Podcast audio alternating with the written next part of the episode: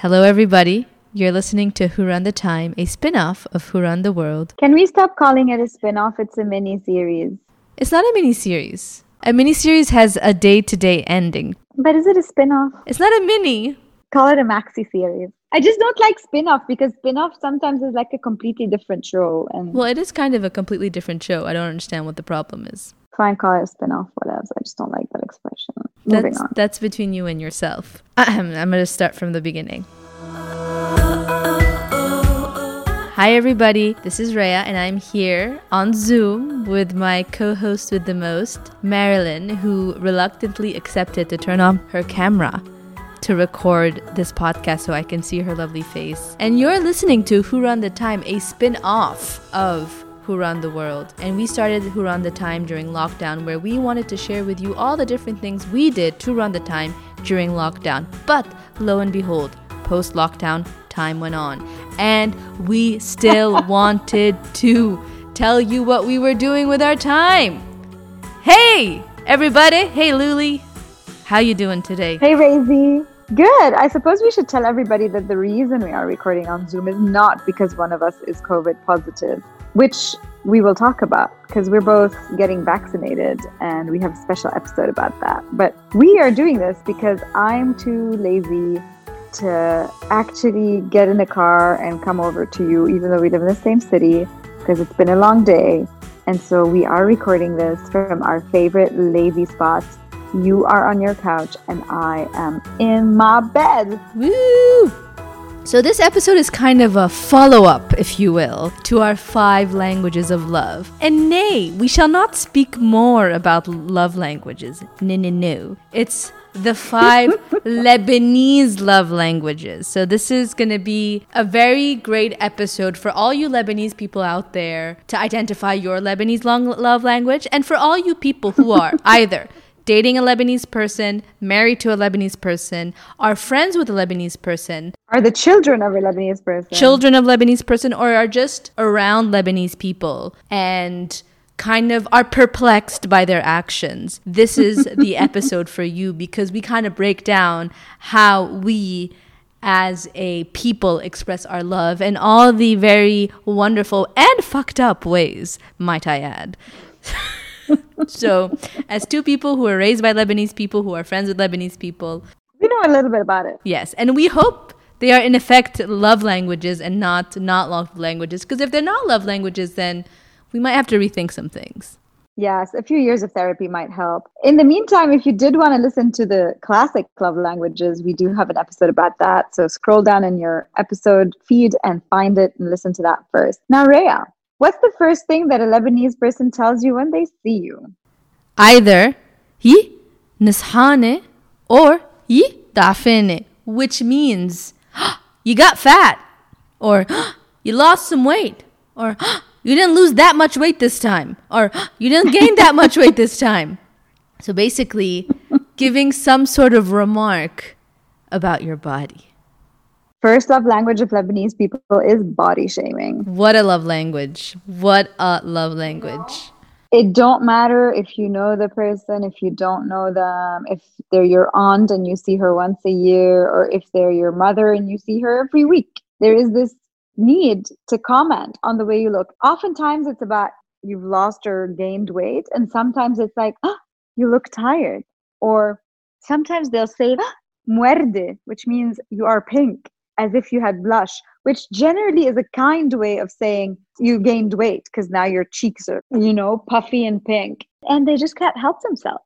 And I find myself doing that even with people who aren't Lebanese. I saw a friend of mine recently on Zoom and I hadn't seen him in a while. And I'm like, oh my God, you look like you've lost weight. Are you okay? And I'm like, Marilyn, what are you doing? This is not, not okay. But I can't help it. I'll never comment if someone gained weight because that's like not my business. But then I thought, why do we need to comment when someone has also lost weight? And I like that you said, Are you okay? Because we always assume that if someone's lost weight, it's a good thing. My parents often will comment on weight because they're Lebanese. and uh, I asked my, my, my mom, I'm like, why? She's like, it's because I love you and because, which translated means I'm scared for you or she's concerned or whatever. So that's a way that she expresses her love is by being concerned for the way I look. And then love language number two, right? What do Lebanese people do just after they have body shamed you about your fluctuation of weight? What do they offer you? Listen, we love a good oxymoron. So they feed you to death. They will express their love through food. Let me paint you a picture. You've just been told that you've gained weight, but then they will fill your plate with a mountain of food. It's like Mount Everest on your plate. And then they will get upset if you don't finish everything they've put in your food And take food with you home. and take some food home with you. That's very true. It is truly a love language, though. We do express how much we love somebody by how much we remember their favorite dishes or how much we remember that particular spice that they don't like and also by how much food we prepare for them when they are our guests. Like it is definitely a love language. It's kind of hilarious that it happens just after the body shaming but it is something that the Lebanese are well known for, and they do this with people they love. They also do this with strangers, like that level of hospitality. Of course, these days it's a bit more complex with the price of food in Lebanon, so I, I'm not sure, and also COVID doesn't help. I'm pretty sure that after this uh, dark age of our history is over, people will come back to being that way. And it's definitely like a big one for me. And I think I started, you know, my food blog, Permanent Hunger, because if you go back and read my first post actually on the blog, I write about the fact that in my family, we express love in the amount of food that we prepare for you. And my grandfather used to always have like the door of the house in the village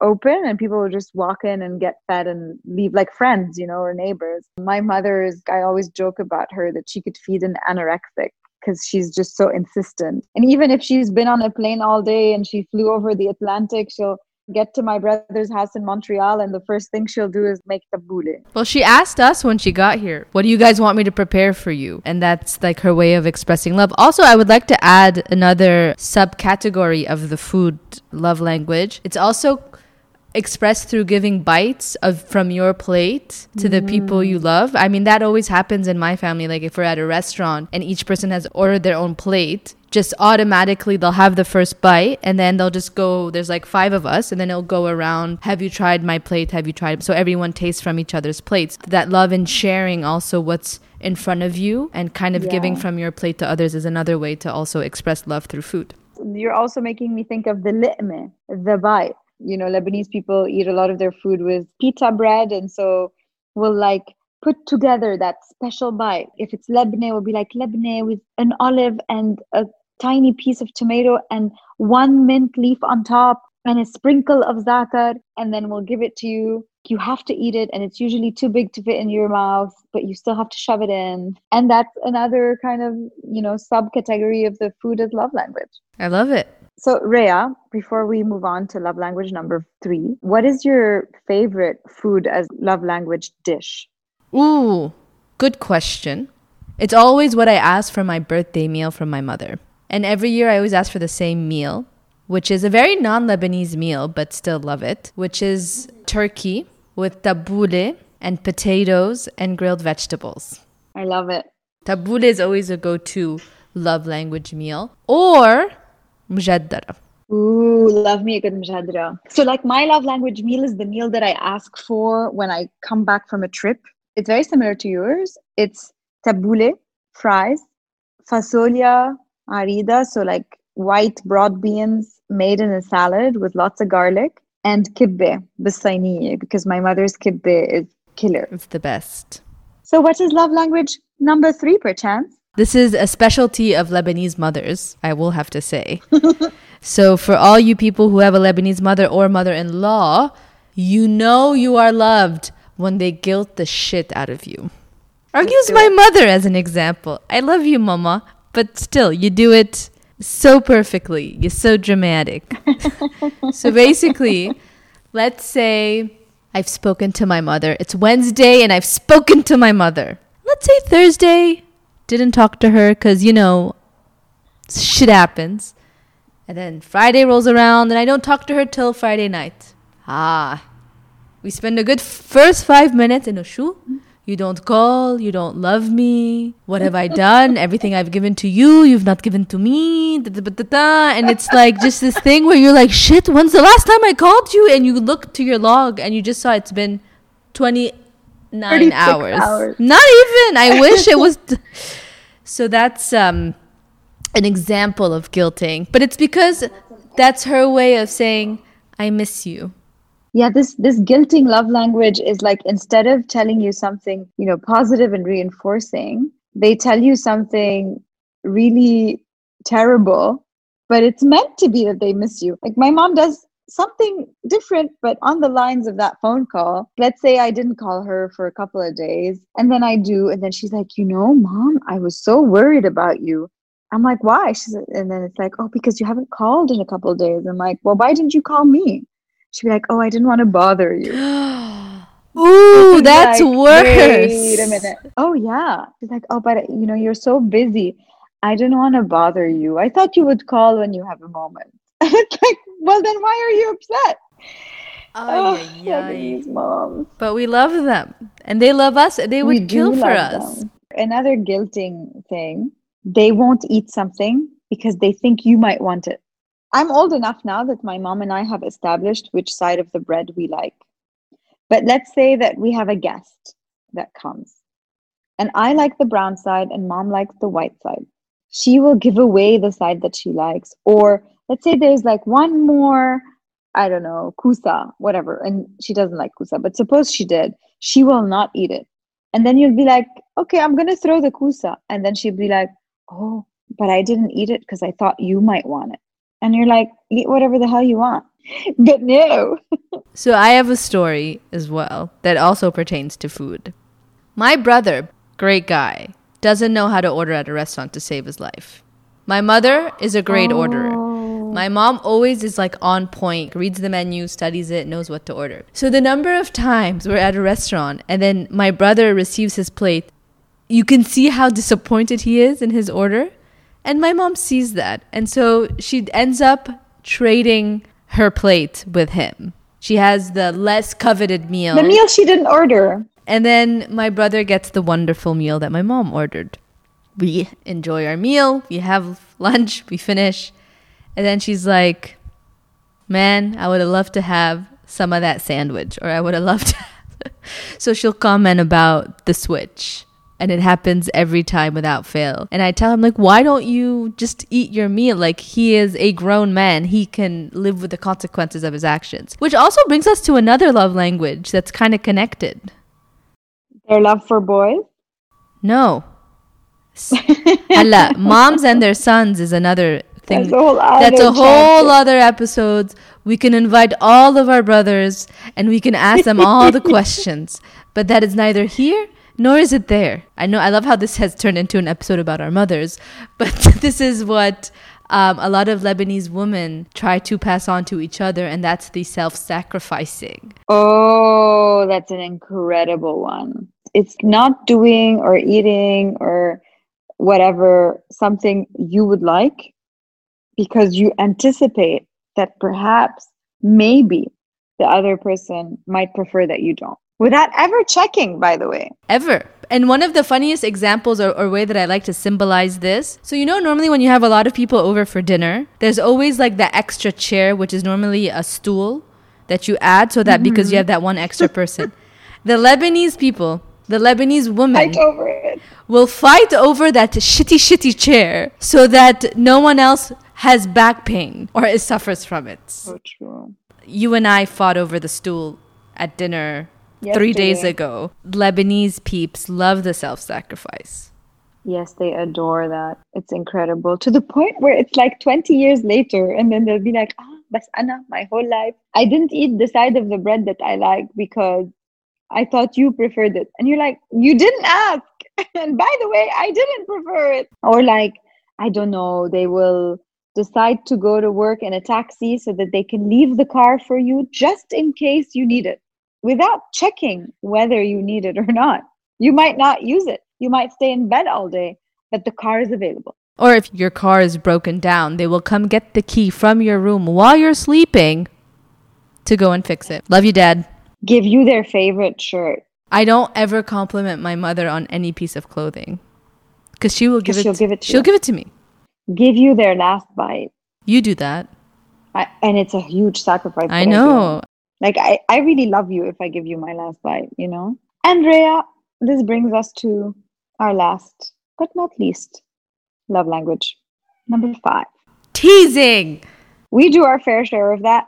You can go back to all the history of our podcast and you will have plenty of proof that this is our love language. In fact, the more we love somebody, the more we're assholes to them. Mm, that's true, by the way. Right? And sometimes they're very mean jokes, right? Like sometimes it's hurtful, but this is how we express love. Tell them about, about our cross the line game. Drea and I have a game where we we're constantly teasing each other, and sometimes we say something that we know is a little bit more than what we should, and we're trying to see if we cross the line with that one. We're trying to see if we're really going to get upset at each other or not. And so we say something, and then I'm like, Did I cross the line? And she'd be like, No. I'm like, Great, we can keep playing. We haven't crossed the line yet, but we've come very, very close. We've both been like, You're very close to the line, so you better. so this is the point where you need to retract and you need to retract real quick I mean, yeah, Lebanese people are constantly teasing each other, poking fun of e- at each other. I have a question for you. Shoot. In the classic love language, we kind of ranked. Say your ranking for yourself, and then I will comment on whether I agree or not. All right. So I think my top two are teasing and food. Mm-hmm. I agree. That's what I would have teasing and feeding.